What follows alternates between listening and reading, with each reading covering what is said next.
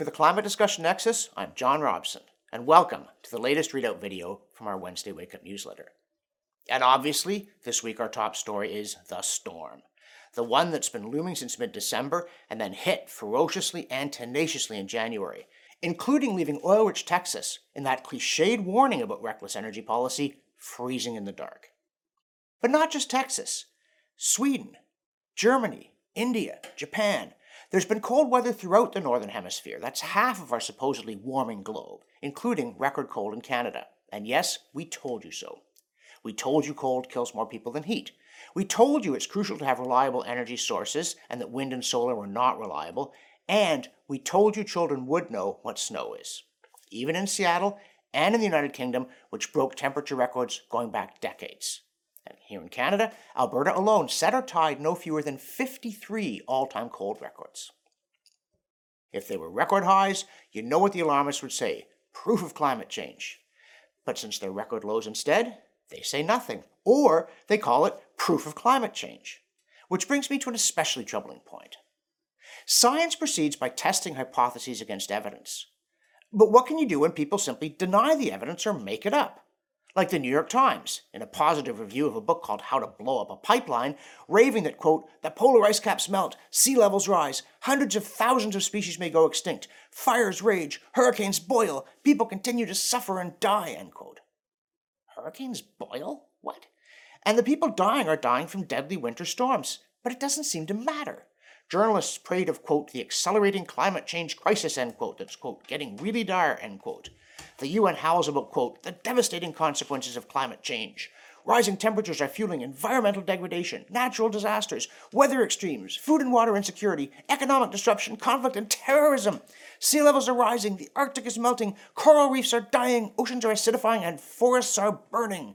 As the infinite cost of climate change reaches irreversible highs, now is the time for bold collective action, end quote.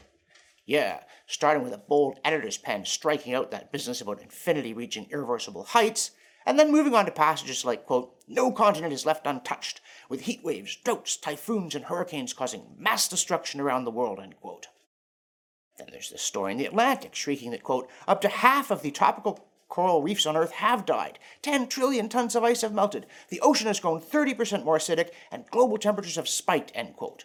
While Global Affairs Canada shrilled that world ends, women and minorities hardest hit. Quote, across the world, climate change is causing extreme and erratic weather.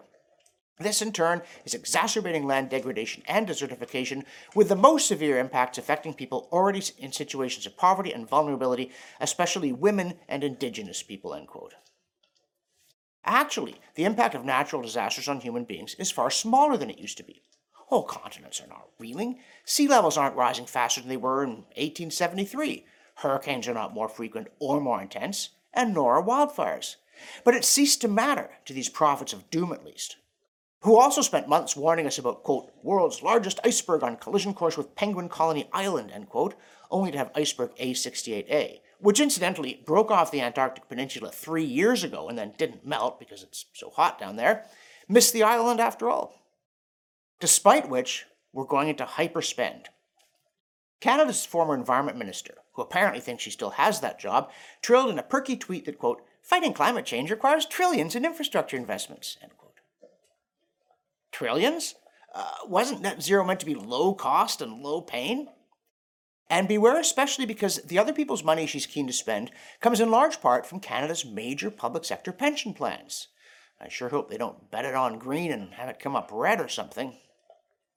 As always, there's lots more in the newsletter, including this factoid about how the pace of current temperature and other changes is unprecedented, even if it happened before and not just once and an update on the lawfare involving Peter Ridd of James Cook University in Australia, who was fired for being a scientist while on the job. Specifically, he took a second look at dubious research on the rumored impending death of the Great Barrier Reef.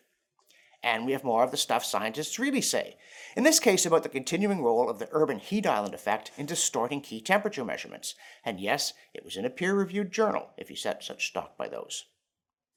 Also, our friends at CO2science.org found something else with a cool name to report on, namely the bird cherry oat aphid, which is a serious cereal pest that apparently doesn't like rising atmospheric CO2, despite the usual horror story about how warming will kill the food and turn loose the vermin.